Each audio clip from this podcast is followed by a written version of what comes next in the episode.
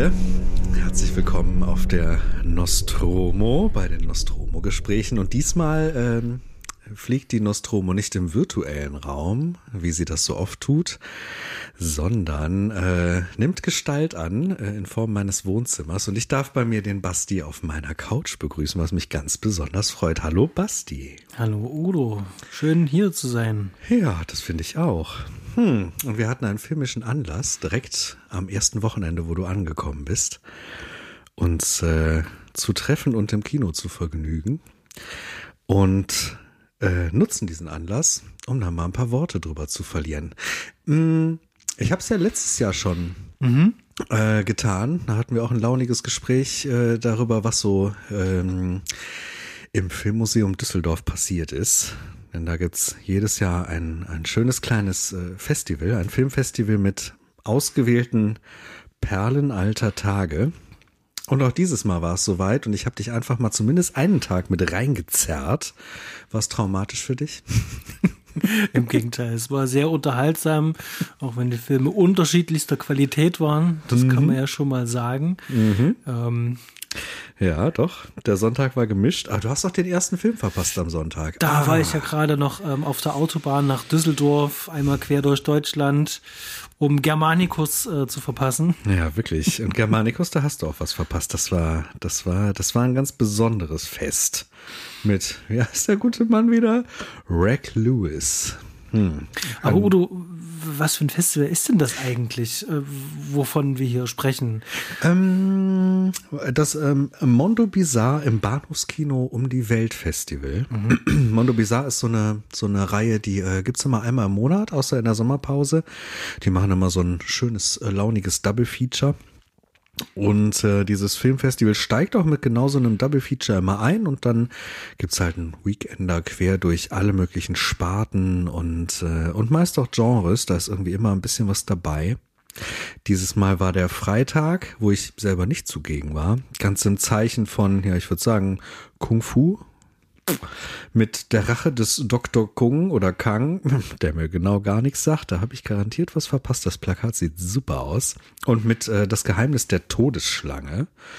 Ähm, ja, ein bisschen schade. Hätte ich, glaube ich, beides auch noch ganz gern gesehen, aber diesmal war nicht alles drin. Aber dafür konnte ich zumindest vom Samstag und vom Sonntag einiges mit abgrasen. Äh, und genretechnisch äh, geht's da auch gleich los mit Abenteuer. Herrscherin der Wüste, Du hast dir das Plakat gerade auch schon angeguckt, ich das ne? Plakat gesehen, ja. Fantastisch. war wirklich fantastisch und also ich war total erstaunt.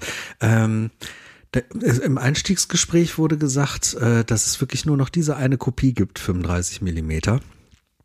Und äh, dass auch die gerade sehr im Begriff ist, sich aufzulösen, sich zu verabschieden.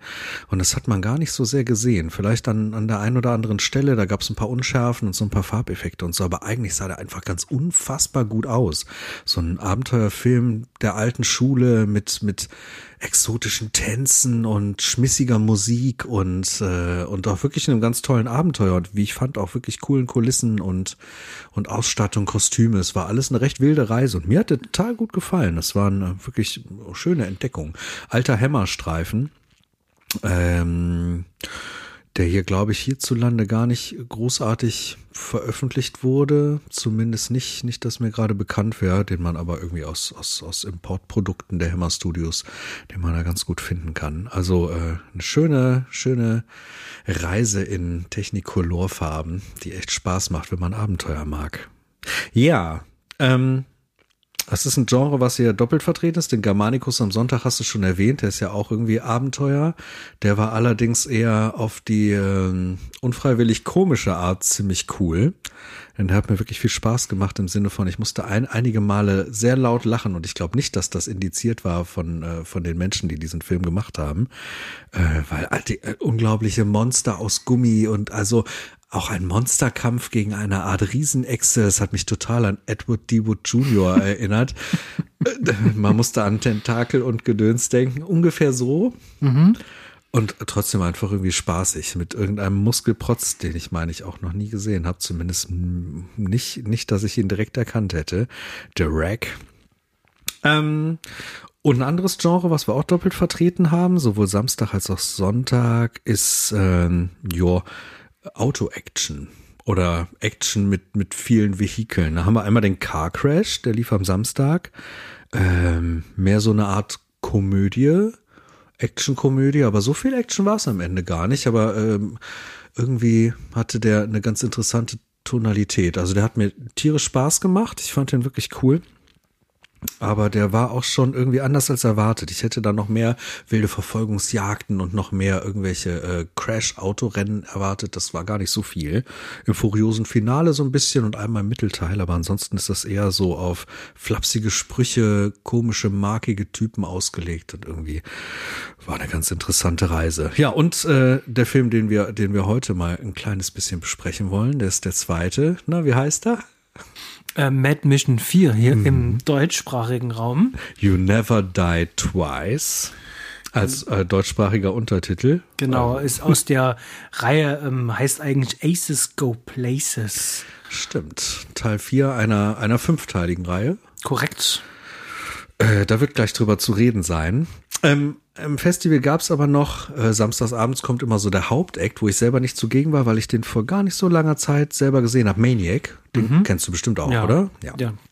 Ist ja auch so ein Klassiker, der in letzter Zeit ein Re-Release erfahren hat und dadurch irgendwie auch noch mal ein bisschen größer, größer rausgekommen ist. Irgendwie hatte ich den Eindruck, der wurde dann einfach noch mal wirklich wahnsinnig viel geguckt.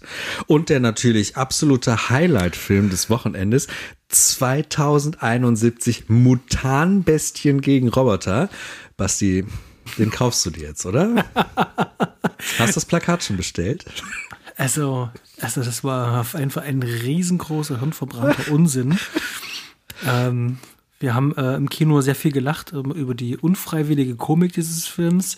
Also der Film war wirklich sehr schwer zu ertragen. Der war sehr zäh, der war sehr behäbig inszeniert, sehr lange Einstellung, wo eigentlich nichts passiert, sehr viele Expositionsdialoge, was grundsätzlich nicht verkehrt wäre, wenn man nur eine Kameraeinstellung hat und jede Person alles sagt, was sie tun wird, ohne es zu zeigen ähm, und ohne großartige Schauwerte.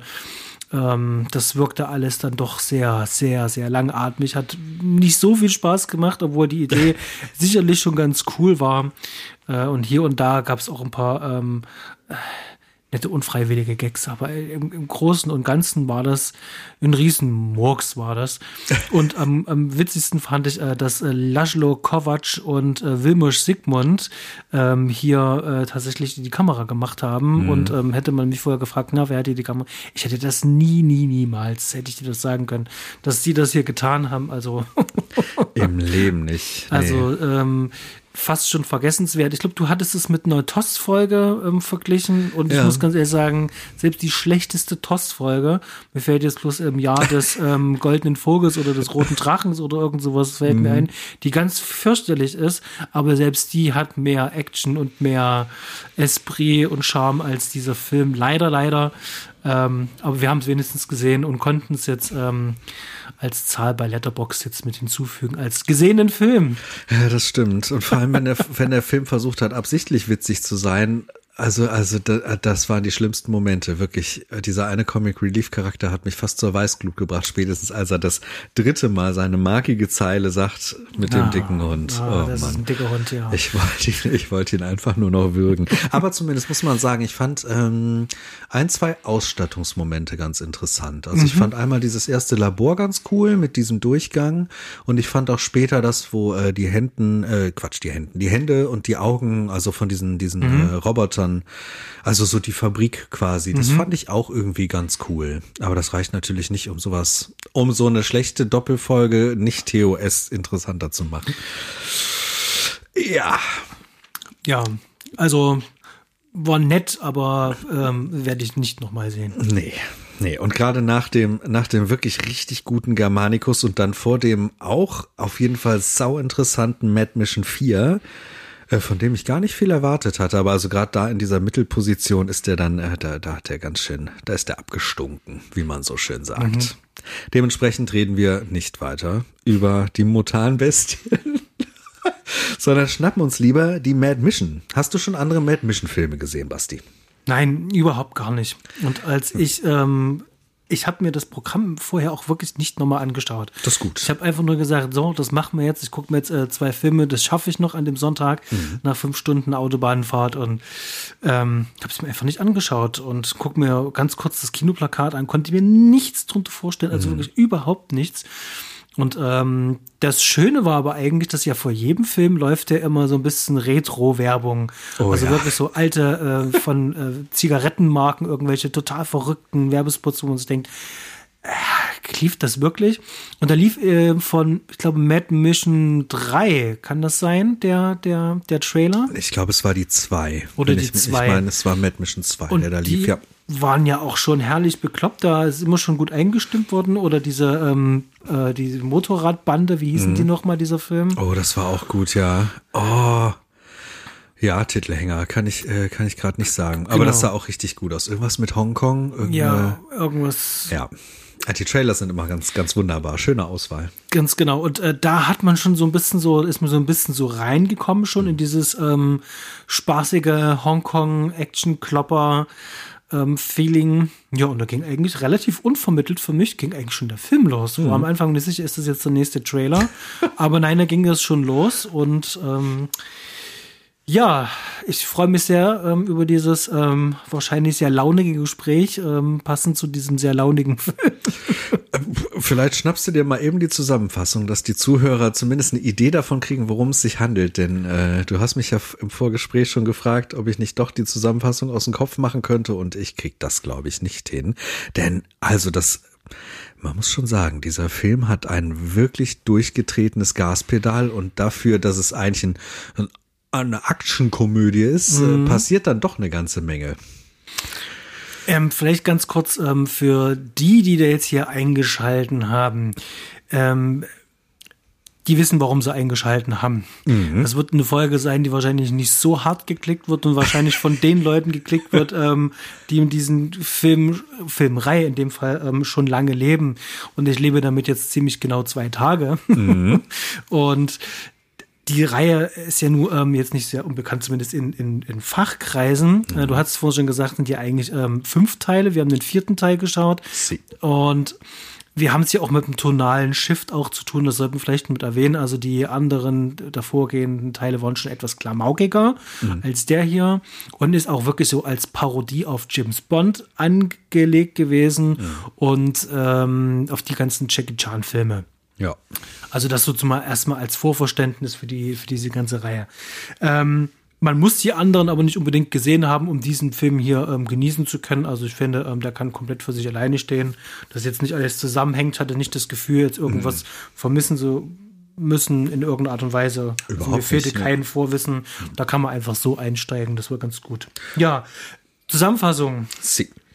Ähm, ich verlese mal hier von ähm, Movie Pilot und werde hier den ein oder anderen Fehler doch gleich ein bisschen korrigieren. On the fly, also wenn ich ein bisschen haspel, seht's mir nach. Professor Ernest Bright hat eine unglaubliche Erfindung gemacht. Ein Kristall, ein Prisma, mit dem man aus normalen Menschen unbezwingbare Muskelmänner fabrizieren kann. Leider hat sein verbrecherischer Assistent den skrupellosen Mr. H über diese revolutionäre Erfindung informiert. Mr. H ist entschlossen, den Kristall in seine Gewalt zu bringen und sendet seine Killer aus. Professor Bright kommt ums Leben.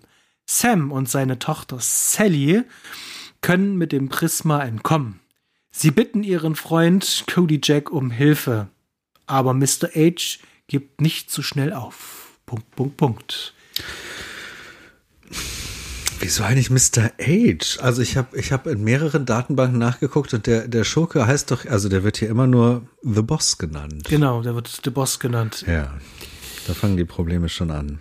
Und der mir bekannteste übrigens, der einzige Mensch, mit dem ich direkt matchen konnte und wo ich auch, wo man auch die Rolle, die er hier spielt, schon gesehen hat. Denn sage und schreibe, Ronald Lacey äh, wiederholt seine Rolle aus dem ersten Indiana Jones, seine Schurkenrolle, mit exakt gleichem Outfit, mit der äh, Verletzung an der Hand, mit allem drum und dran. Das war eine Überraschung für mich, da war Ja. ich nicht drauf vorbereitet. Dementsprechend ähm, ein Mensch in dieser Produktion, den ich zuordnen konnte und kannte, was ich ansonsten nicht über viele Personen, die hier beteiligt sind, so sagen kann. ähm, es, es gibt aber, es gibt ja hier noch jemanden, der hier zumindest einen kleinen Gastauftritt hat, nämlich ähm, als Professor, diesen Cameo-Auftritt, Ja. der Roy ähm, Joe. Ähm, das ist doch der Laoche aus dem zweiten Indiana Jones-Film. Ach, siehst du, ja, stimmt. Stimmt, stimmt, stimmt. Genau. Aber da sind wir eigentlich schon bei Cast und Crew. Ihr könnt es mal versuchen durchzurattern. Äh, Seht uns nach. Ähm, also ich persönlich kenne jetzt nicht so viele von den ganzen Menschen hier. Ich habe das hier wirklich gerade zum ersten Mal entdeckt.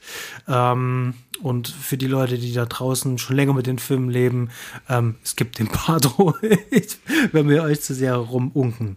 Okay, also mitgespielt als King Kong, Sam Hui Kun Kid.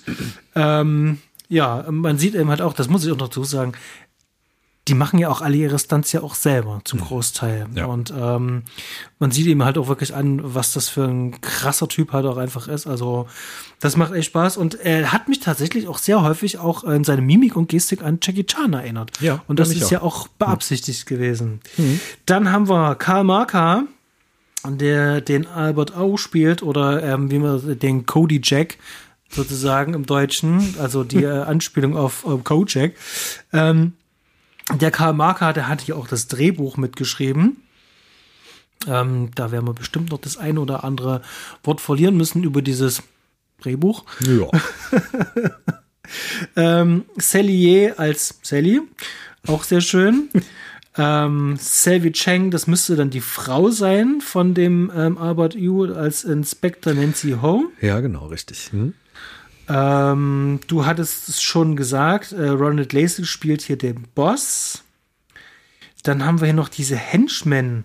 Äh, die finde ich auch noch ganz, ganz, ganz spannend. Die sind cool, ja, richtig. Das ist einmal der Peter McCauley.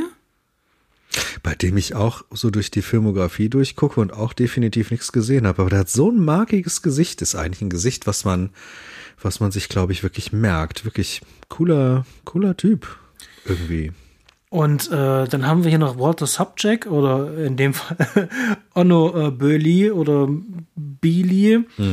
Der spielt den etwas, äh, ähm, ähm, der, den bärtigen, mit Sonnenbrille tragenden mit der Bud Spencer Stimme. Ich wollte gerade ähm, sagen, er spielt auch wirklich Henchman. den Bud Spencer-Typen, so von der Art her.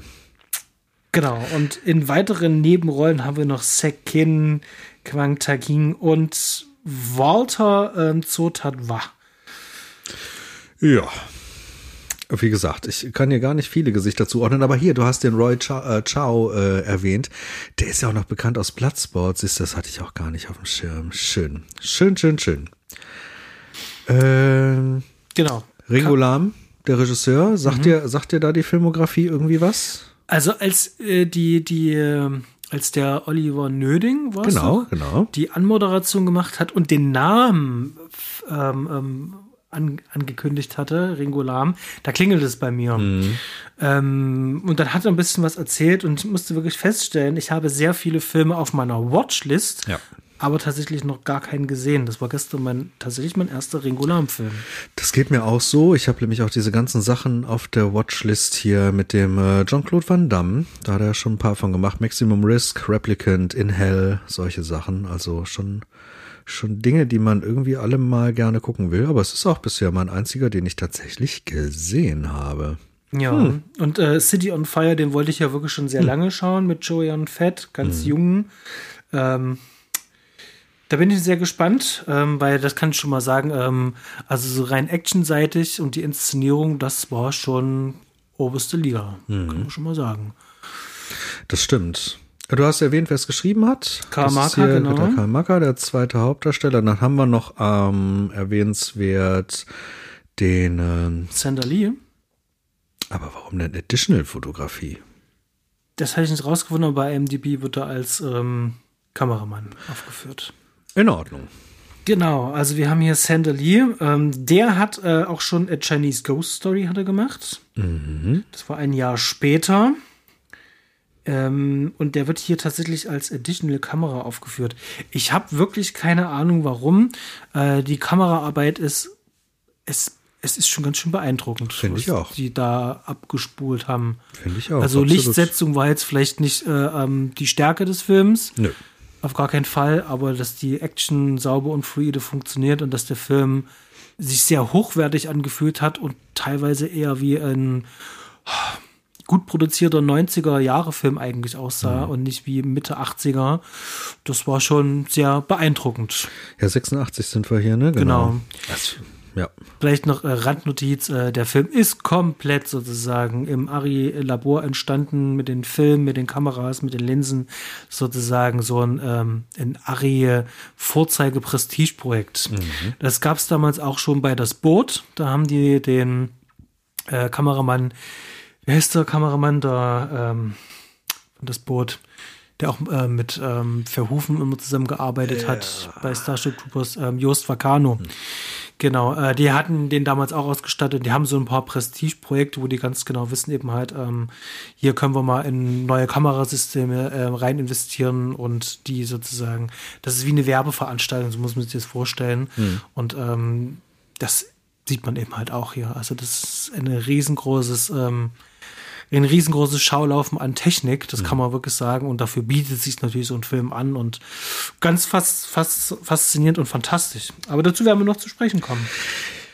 Ich finde auch, man kann da direkt schon mal den, äh, den Elefanten auf den Tisch stellen. Ähm, für mich die zwei Hauptdarsteller dieses Films in der deutschen Fassung, so, so wie wir das geguckt haben, ja. sind zum einen die Action und die Stunts, mhm. was wirklich ein, also ich war überhaupt nicht vorbereitet bei einem vierten Teil einer Reihe. Mhm. So, ich mhm. kenne die anderen Teile jetzt auch nicht. Äh, ich bin also auch vollkommen blauäugig und und und äh, unbeleckt hineingeraten und ich fand es ganz unfassbar gut für einen vierten Teil von einer Reihe. Das habe ich nicht erwartet, dass das so so gute, spannende, toll gemachte, rasante Action ist. Also wirklich, da war, da war ich hochgradig erstaunt. Mhm. Und dann haben wir Hauptdarsteller Nummer zwei, nämlich eine ganz unfassbare Schnodder-Synchro. Mhm. Äh, sowohl was Stimmen angeht, als auch die, äh, die Inhalte, mhm. die markigen Sprüche, teilweise auch, wie man das aus diesen Zeiten eben kennt, an Stellen, wo auch manchmal die Leute die Lippen gar nicht bewegen oder so, wo halt einfach nochmal ein Spruch rausgehauen wird, nochmal irgendwie hab, allein dieser Spruch am Ende. Also es gibt da so viele Dinge zu entdecken, alleine nur wenn man auf so einen Schnodder-Synchro-Quatsch steht. Ich stehe ja drauf. Arne Elsholz hat hier die Dialogregie geführt. Jupp. Und er hat ähm, seine ganzen Buddies wieder mit eingeladen, alles, mhm. was Rang und Namen hatte. Thomas Danneberg ist mit dabei. Mhm. Arne Elsholz spricht ja dann auch den, den King Kong hier. Eieieiei. Ja. Und äh, also man muss wirklich sagen, also man muss auch diese ganzen blöden Sprüche kommen. Also ich musste vorhin so kurz reinlesen, wollte noch ein paar Zitate nochmal mhm. zusammentragen, aber hey, was hängst du hier so rum? Ja, ich bin halt ein Faultier. und das kommt einfach unvermittelt in diesem Film. Das ist nur eine ganz kurze Stelle und dann kommt mhm. der nächste platte Gag. Ob die nur sprechen oder nicht, spielt keine Rolle, da mhm. wird einfach nur drüber gemäht. Und ich weiß nicht, ähm, wie es im Original ist. Ich habe keine Ahnung, wie es im Original ist. Ähm, es soll ja auch sehr witzig und überdreht und überzeichnet ja alles sein. Ja. Ähm, von daher kann ich dazu nichts sagen. Also wer da was weiß, äh, kann es uns ja gerne mal sagen, wie witzig das dann im Original ist. Aber ich hatte da wirklich echt meinen Spaß. Und äh, das Schöne war ja, wir haben das Ganze im Kino gesehen und mit ganz vielen anderen Menschen zusammen. Und wir haben alle dann doch recht viel gelacht dann halt bei diesen ganzen blöden blöden Sprüchen. Definitiv. Und ich glaube, das hat den Film auch direkt noch ein bisschen äh, aufgewertet. Also das, das ist so eine Art von Film, wo finde ich so eine Schnodder-Synchro auch ihren, ihren Platz verdient hat. Also gerade in den Zeiten, ne, also das, in den 80ern war das ja wirklich viel gang und gäbe, dass so eine Synchro rausgehauen wurde. Und also mir macht das wirklich Freude. Auch wenn das natürlich auch so eine Dauer eines Films äh, von irgendwie anderthalb Stunden äh, kann das auch anstrengend sein, Ne? Es gibt mhm. immer so den einen Part, wo man merkt, boah, das ist einem jetzt in so einem Dauerfeuer um die Ohren geblasen worden, wie du es gesagt hast. Da jagt ein Spruch den nächsten. Es hört nicht auf. Es gibt sehr, sehr wenig Pausen zum Durchatmen, mhm. sowohl was die Action angeht, als eben auch was die Sprüche angeht. Und irgendwann ist man vom Kopf her, wenn man das Ding zum ersten Mal sieht, auch einfach total fertig mit der Welt. Es ging mir so im ja, Anfang des letzten Drittels, würde ich mal sagen. Mhm. Da hatte ich so einen richtig fiesen Durchhänger, wo ich dachte, boah, mein Kopf platzt gleich. Das ist einfach zu schnell, zu viel, zu, zu viel von allem. Und dann habe ich mich aber wieder gefangen. Ging es dir da auch so? Ja, also mir ging es auch so, dass gerade wirklich das letzte Drittel habe ich dann gemerkt, okay, ich bin jetzt auch ein bisschen satt und müde von dem Ganzen. Mhm. Dann gab es auch einen ganz kleinen tonalen Shift zum Schluss. Den hättest du jetzt nicht unbedingt gebraucht fand ich. Und das war in seinem ähm, wirklich sehr übersteigerten ähm, Finale, was mir dann schon echt eine Spur dann hat, wirklich echt zu viel. Ähm, ich mochte diese ganze Art, ähm, wie der Film so von einem Setpiece zum nächsten sich irgendwie hangelt und teilweise überhaupt keinen Sinn machte. Dort ist gar keine Zeit zum Nachdenken, warum die jetzt eigentlich irgendwo sind, warum die jetzt irgendwo hin müssen, warum die Bösewichte jetzt dorthin gehen und den entführen, wie die überhaupt da drauf kommen und, und all so eine Zusammenhänge, weil der Film halt einfach so wahnsinnig schnell fast-pacing ist. Mhm. Und aber zum Schluss dann eben halt, ähm, um das Finale dann aufzubauen, da hatte mich dann kurz verloren. Ähm, nichtsdestotrotz aber ähm, hat er es geschafft, äh, auf, also der Schluss schon alleine äh, sagt, okay, das Böse ist besiegt und ähm, jetzt äh, reiten wir sozusagen in den Sonnenuntergang diese Schnittabfolge. Hm. Wir sind im Flughafen, steigen ins Flugzeug, Umschnitt, Flughafen ankommen, da gibt's noch einen blöden Witz über Dr. Chivago, Freeze Frame und das war's. Da wussten sie auch so, jetzt muss der Film auch vorbei sein. Ja, das Aber das ist natürlich dieses Tempo. Du sagst es, man konnte, man hatte gar keine Zeit nachzudenken und eigentlich müsste man sich tausend Fragen stellen. Alleine am Anfang. Äh, in der Zusammenfassung stand ja was von, äh, dass, dass dieser Professor äh, dieses Verfahren mhm. entwickelt hat. Aber man hat ja dieses ominöse Prisma und alleine schon, ich kam aus diesem Film und irgendwann sprang mein Kopf wieder an und fragte mich, wo kommt dieses Prisma denn bitte eigentlich her? Wurde das jemals erklärt? Kam das in einem Nebensatz? Kam das in einem Hauptsatz?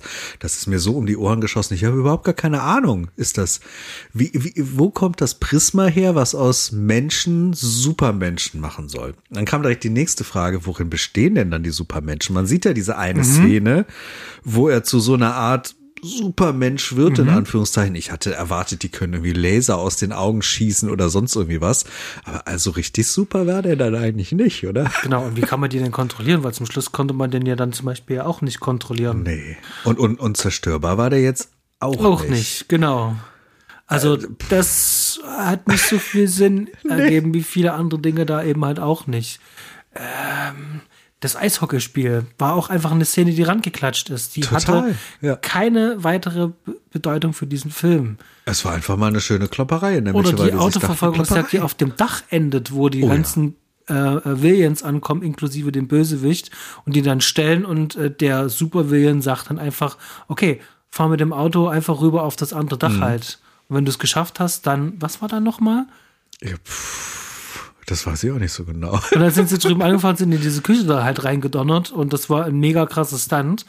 Aber der war für nichts anderes da, als dass man das eben halt getan hat. Aber es war eine wahnsinnig gute Szene. Ich bin froh, dass sie es getan mhm. haben, aber Sinn hat es überhaupt nicht ergeben. Und wo kamen diese ganzen Superschurken mit ihren ganzen vielen Autos denn plötzlich eigentlich her? Die waren vorher überhaupt nirgendwo waren die. Die waren plötzlich einfach da und diese Art von Superschurken in diesen Klamotten sieht man auch später niemals wieder. Mhm. Die sind nur der Show wegen da. Aber das macht es vielleicht dann eben auch aus. Genau. Also man kann ja wirklich sagen, ähm, der Karl Marker, der hat sich dann gedacht, wir suchen uns ein paar schöne Setpieces raus, mhm. wo wir schöne Action machen können. Und ob das jetzt einen Sinn ergibt oder nicht, das spielt gar keine Rolle, mhm. weil dafür ist der Film ja nicht da, um Sinn zu ergeben. Nee. Und das merkt man eben halt auch. Und der Plan geht, wie gesagt, auch in den ersten zwei Dritteln geht er eigentlich ganz gut auf. Ähm, da sind auch wirklich echt lustige Sachen drin, wie zum Beispiel diese Helikopterverfolgungsszene. Die mit dem Boot? Die mit dem Boot. Ah, die war super. Die war wirklich, wirklich super. Und also, wie dann wow. dieses, dieser Helikopter dann ähm, ähm, an diesen äh, Felsen zerschellt und mhm. explodiert. Mehrfach. und äh, ähm, vor dem Wasser auf, äh, aufschlägt und nochmal explodiert. Und was passiert dann, Udo? Und dann fliegt da noch das ganze Wasser in die Luft. Das war so geil. Und es, es macht überhaupt keinen Sinn, aber es war ganz wunderbar. Der ganze Kinosaal hat gebrüllt und das mit, mit Recht. Die wussten schon genau, was sie da drehen. Die wussten schon genau, was sie für einen Quatsch da machen. Und es funktioniert, hey. Und die hatten sogar eine Action-Szene mit drin da ist mir das Blut kurz in den Adern gefroren. Ich uns muss wirklich allen, sagen. Also mit dem, den wir uns unterhalten haben, ja. haben das alle gesagt. Also das war wirklich. Oh. Das war der blanke Horror, vielleicht auch, weil wir irgendwie alle Eltern sind, ne? Mhm. Aber äh, das ist eine Szene, wo, wo ein, ein Kind vom Dach fliegt und jetzt wirklich kein, kein altes Kind, ich kann das Alter gar nicht genau sagen, vielleicht so sechs oder Sechs, sowas. sieben, ja. Irgendwie was in dem Bereich, fliegt vom Dach und hängt an so einer Strippe und rutscht immer mal ab und fällt weiter runter. Und ganz ehrlich, das ist so geil gemacht, das war so toll. Ich hatte richtig Schiss um dieses Kind und ich fragte mich an manchen Stellen auch, wie zum Teufel haben die das gedreht? Also da, also, da, also ich hatte das, also ich fand die Szene insgesamt wirklich sehr spannend, habe da Ja. mitgefiebert. Aber was man natürlich die ganze Zeit gesehen hat, dass an bestimmten Stellen dann eben halt, also gerade was Totalen sind, das waren Jungschauspieler zum Beispiel. Das haute von den Proportionen natürlich nicht hin. Ähm, äh, dass man aber in den Naheinstellungen gesehen hat, dass es trotzdem dieses Kind war. Ähm, die hat man aber nicht nur totale gesehen. Das heißt also, ähm, hängt irgendwo mit einer Rückprojektion oder irgendwas anderem halt, aber auf gar keinen Fall da wirklich. Aber die Immersion hat funktioniert. Ja, total. Für, für mich war das wirklich so, wie als würde jetzt dieses Kind da tatsächlich ähm, da an diesem Wolkenkratzer da hängen, äh, an, am, am Bein mit so, so einem, was war das, Kabel oder was. Ja, ja, genau. gebunden und Ja, so ein Fernsehantennenkabel irgendwie. Und meine Güte, ich hatte richtig Schiss in der Buchse. Also, da- das war krass. War eine richtig krasse Szene, die emotional ordentlich Impact hatte. Irgendwie. Habe ich nicht mit gerechnet. Also im Gegensatz zu so einem Blödelquatsch wie dieses Eishockeyspiel. Ne? Damit habe ich gerechnet. Genau mit sowas. Einfach zwei Eishockeymannschaften und das war auch noch die Hongkong-Polizei gegen Interpol. Ja, genau. ne? die, die am Ende überhaupt kein Eishockey spielen, sondern sich eigentlich gegenseitig nur auf die Fresse hauen wollen und auch tun. Ähm, äußerst unterhaltsam, macht überhaupt gar keinen Sinn, aber man guckt dazu und denkt sich ja irgendwie, äh, irgendwie schon spaßig. Obwohl ich muss sagen, also das hat mich tatsächlich gelangweilt. Also Mhm. das Eishockeyspiel, das hat mich weder abgeholt, ähm, von der Inszenierung her, als auch von diesem Humor, Mhm. der war drüber. Das war, das hat mir nichts gegeben. Es fühl, fühlte sich für mich auch wie so ein Fremdkörper an diesem Film, an diese Szene. Das war es auch, definitiv. Es war so ein völliges Fragezeichen, Marke, was macht das denn jetzt gerade hier? Warum ist das da? So. Und es hat auch im Verlauf, es hat ja auch zu nichts geführt, außer dass die beiden Typen sich wieder treffen, ne? Aber pff, gebraucht hätte das jetzt, hätte es das jetzt so nicht. Aber ich dachte auch an dem Moment, weil es ja auch der erste Moment ist, wo die beiden wieder so als Duo auftreten. Vielleicht war das auch ein Verweis oder irgendwie eine Art äh, Verweis auf die Chemie der Filme davor. Vielleicht fehlt uns da auch einfach ein bisschen Vorwissen äh, aus den ersten Teilen. Vielleicht kommen da häufiger solche Blödelszenen, wo die beiden immer wieder zusammen was machen, weil irgendwie ging es ja auch darum, dass, dass er sich dann noch in die Montur schmeißt und seinem Kumpel da irgendwie, äh, irgendwie hilft und der dafür dann halt diesen Koffer und diesen, dieses Prisma dann übernimmt und so. Also, ne, auf die Schiene vielleicht. Ich muss die anderen Teile nachholen, definitiv.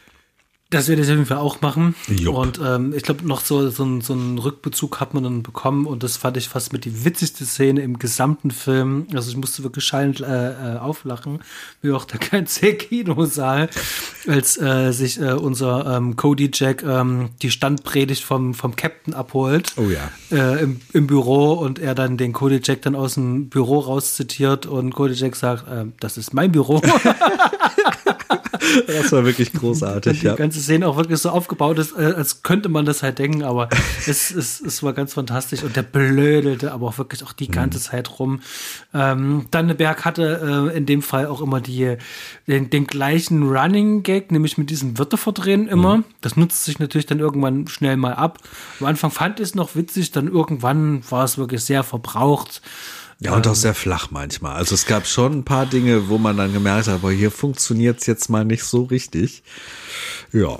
Ja, Aber Danneberg mit einer interessanten Klangfarbe dieses Mal, finde ich. Also der hat nicht so gesprochen, wie Dannenberg wie üblich spricht, sondern als hätte der noch irgendwie ein Stück Holz im Mund oder sowas. Irgendwie noch so ein, irgendwie was, Mich was Eigenständiges. interessiert, äh, ähm, mich äh, äh, erinnerte das an, äh, wie hieß er denn, ähm, der italienische ähm, ähm, ähm, Comedian aus den 70ern, 80ern, Um Himmels Willen.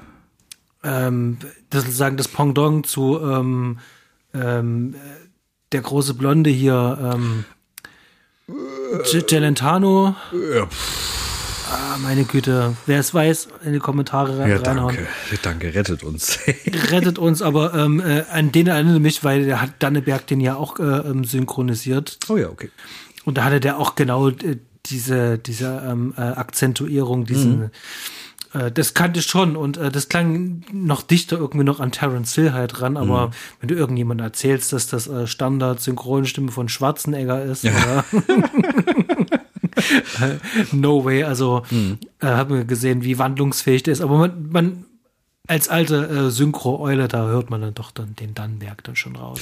Ja, ja, ist auch eine Stimme, vermisse ich, vermisse ich sehr in der heutigen Landschaft. Schade, dass er weg ist, aber, aber wirklich, er hat uns so viel tolle Dinge gesprochen, so viele, so viele auch wirklich immer wiederkehrende und bleibende Rollen, so viele große Leute, die er vertont hat. Das ist schon wirklich eine ganz besondere Stimme der, der deutschen Filmgeschichte. Das muss man ganz klar sagen. Dannenberg wirklich toll.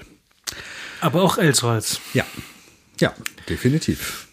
Ja, und ich muss zu meiner Schande gestehen, mir fällt wirklich echt ums Verrecken, um in der Sprache des Films zu bleiben, nicht mehr viel ein, was ich jetzt zu diesem Film eigentlich noch sagen könnte. Ja, doch, ich will noch gerne über das Finale sprechen. Wie hatte ich Oha. das Finale abgeholt? War ganz ehrlich, ich, ich finde ja immer, so ein Actionfilm, der steht und fällt nicht mit dem Finale, ne? Aber es ist immer die Frage, kriegt ein Actioner das hin, im Finale wirklich nochmal einen draufzusetzen oder so ein besonderes Setpiece reinzukloppen, äh, dass das gut im Gedächtnis bleibt und irgendwie als besonderes Alleinstellungsmerkmal da steht. Und ich finde, das schaffen interessanterweise viele Actioner nicht, die eher ihr Potenzial im Mittelteil mhm. äh, entfalten.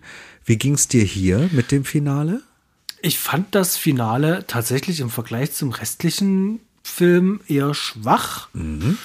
Ähm, da war zwar einer der beeindruckendsten Stunts, die ich jetzt in den letzten Jahren gesehen habe, nämlich ähm, die menschliche Fackel, also der, der Karl Marker, der ja. ähm, da der halbe Körper gebrannt haben muss. Ähm, der Stunt, der war schon wirklich echt ganz schön krass, aber ansonsten muss ich wirklich sagen, ich fand diese Halle, wo das da drin war, also dieses, ähm, was war das, keine Halle, das war ähm, ähm, ähm Labor oder irgend sowas. Ja, das sollte Mit eine Art Labor ganzen, sein, ja, ja. ganzen bunten Lichtern, futuristisch, Cyborg-mäßig alles. Das fand ich alles zu drüber. Ähm, das war alles nicht zu Ende gedacht, wie vieles bei dem Film nicht zu Ende gedacht war, aber dadurch, dass sich die Tonalität und die Erzählgeschwindigkeit ein bisschen geändert hat, hat man dann doch schon gemerkt, du bist hier an einem Set. Man hat gemerkt, ähm, dass die gar nicht so viel Platz und Freiraum hatten, wie sie das sonst immer draußen haben, wenn da die Action ist. Also die sind schon ein bisschen limitiert. Naja, und die sind natürlich auch an ihre Grenzen, an ihre schauspielerischen Grenzen halt auch einfach gekommen. Mhm. Wenn das Drama da auf, einem, auf einmal mit Einzug äh, ähm, ähm ein, einziehen soll, also das hat nicht funktioniert, gar nicht. Ähm, das war nett, aber mehr eben halt auch nicht. Also mhm. das war eher so ein, hätte es in meiner Welt nicht gebraucht. Also das hätte man mit dem diesem krassen ähm, äh, Flugverfolgungsjagd zum Beispiel hätte man es enden lassen können. Oder diese verrückte ähm, Verfolgungsjagd mit dem Auto mhm. zum Beispiel, die man da an Anfang reingeknallt hat. Also und zumal wir ja gerade am Anfang ja schon dieses ähm, verrückte Wissenschaftler ähm, Office schon hatten, ganz ehrlich, hätte man zum Schluss nicht nochmal wirklich gebraucht. Wie, wie siehst du es? Es geht mir ganz genauso. Mir ist auch aufgefallen, ich fand das Finale wirklich, gerade im Vergleich zu den wirklich tollen Set-Pieces vorher und mhm. zu den tollen Action-Pieces vorher und auch zu dem richtig guten Einstieg. Ich fand den Einstieg richtig stark mit diesem äh, dann recht schnell verwundeten Professor, mit dem, mit dem Gag, mit dem Messer und dem Auto und so weiter. Das fand ich fantastisch, wirklich toll. Und also so toll steigt der Film nicht aus. Also wenn man, wenn man äh, von dem Abschlussspruch mal absieht. Das ist wieder super. Aber das Finale selber unterwältigt ein bisschen außer in Stunt-Richtung. Ne, du hast das mit dem Feuer mhm. erwähnt.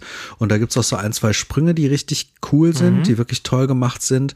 Und für mich glänzt auch hier wirklich der Indiana Jones Bösewicht. Ich sehe den Mann einfach in dieser mhm. Rolle wahnsinnig gern. Ich finde, der hat eine so besondere Aura. Der hat so was richtig Gemeines und Fieses mhm. und trotzdem irgendwo einen Hauch von Augenzwinkern drin, wo man mhm. merkt, da, da da, es steckt irgendwie in diesem Schauspieler was Sympathisches mit drin. Und also das hat mir viel Freude gemacht, gerade auch im Finale, aber eben ansonsten, ich fand die Halle ziemlich dröge. Ich fand den Schauplatz ziemlich dröge. Mhm. Und na, obwohl, eine nette Sache fand ich noch, wie dann endlich die Riesenwumme äh, zum Einsatz kommen durfte. Dass dann endlich diese Wahnsinnsmörder-Puste endlich doch zum Einsatz kam. Äh, das äh, Bonuspunkt kleiner, feiner Bonuspunkt. Aber ansonsten nein. Auch das ist hier so ein Fall, wie ich vorhin gesagt habe, wie es immer mal wieder ist, gerade auch bei den Actionern ansonsten, jetzt nicht bei dem hier, sondern ansonsten aus der B-Reihe oder so, da wurde das Pulver auch oft äh, im Mittelteil eher verschossen. Das ist hier eigentlich auch so. Aber gut, Das ist jetzt Meckern auf wahnsinnig hohem Niveau, weil das, was im Mittelteil da verschossen wird, da schießen sie halt auch richtig. Also gerade also, ne, die Szene mit dem Helikopter, das ist wirklich, das ist so ein, das ist so eine Sahnehaube. Das ist wirklich so eine Sahnehaube. Das ist eine Action und auch eine komödiantische Leistung, die macht einfach nur tierisch Spaß. Ich muss sagen, Mad Mission kriegt mich. Ist eine Reihe, ich habe jetzt Bock. Mhm. Ich habe Bock auf mehr auf die anderen Teile, auch auf das, was danach kommt. Mich interessiert auch bei Teil 5, äh, wie die Tonalität sich da entwickelt. Mhm. Finde ich auch nochmal spannend. Mir wurde zugetragen, die Filme sind aktuell in einem größeren Streaming-Dienst mit drin. Mhm. Ich werde, ich werde da mal Ausschau halten. Das geht mir genauso. Ich ähm, hatte damals vom vom Markus, Markus Köhler hier, mhm. ähm, Erstkontakt. Der hatte mir hier Ninja, die Killermaschine, ja empfohlen. Oh ja. Mhm. Und äh, diese dreiteilige Reihe hier von ähm, Canon. Mhm. Und ich hatte den ersten und den dritten gesehen und der dritte ist ja nun wahnsinnig drüber, also sehr drüber. Ähm, und ähm, da dachte ich schon, als ich jetzt den gesehen habe, hier gibt es irgendwie so eine Querverbindung, dann gibt es überhaupt gar nicht. Mhm. Die haben nichts irgendwie ansatzweise miteinander zu tun. Also die erinnern mich insgesamt wirklich echt an diese ganze Jackie Chan-Reihe, ähm, also wirklich auch diese ganze Tonalität.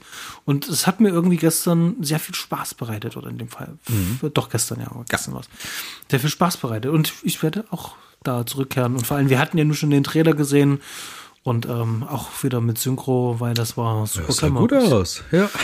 das sah echt gut aus. Und dann auch noch mit mehr Gadgets und Robotergeschissel und hast du nicht gesehen. Stimmt. Ja, ja, Ach, ja. da war doch diese super Roboter. Ach du meine Güte. Ja, so, so super sah der gar nicht aus. Aber ich, ich bin gespannt.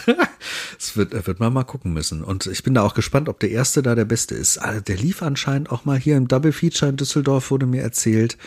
Und ich glaube, ich war nicht da. Also zumindest bimmelt's überhaupt nicht. Vielleicht gucke ich ihn auch und dann kommt die Erinnerung zurück. Ich bin gespannt. Ich bin sehr gespannt. Ich auch.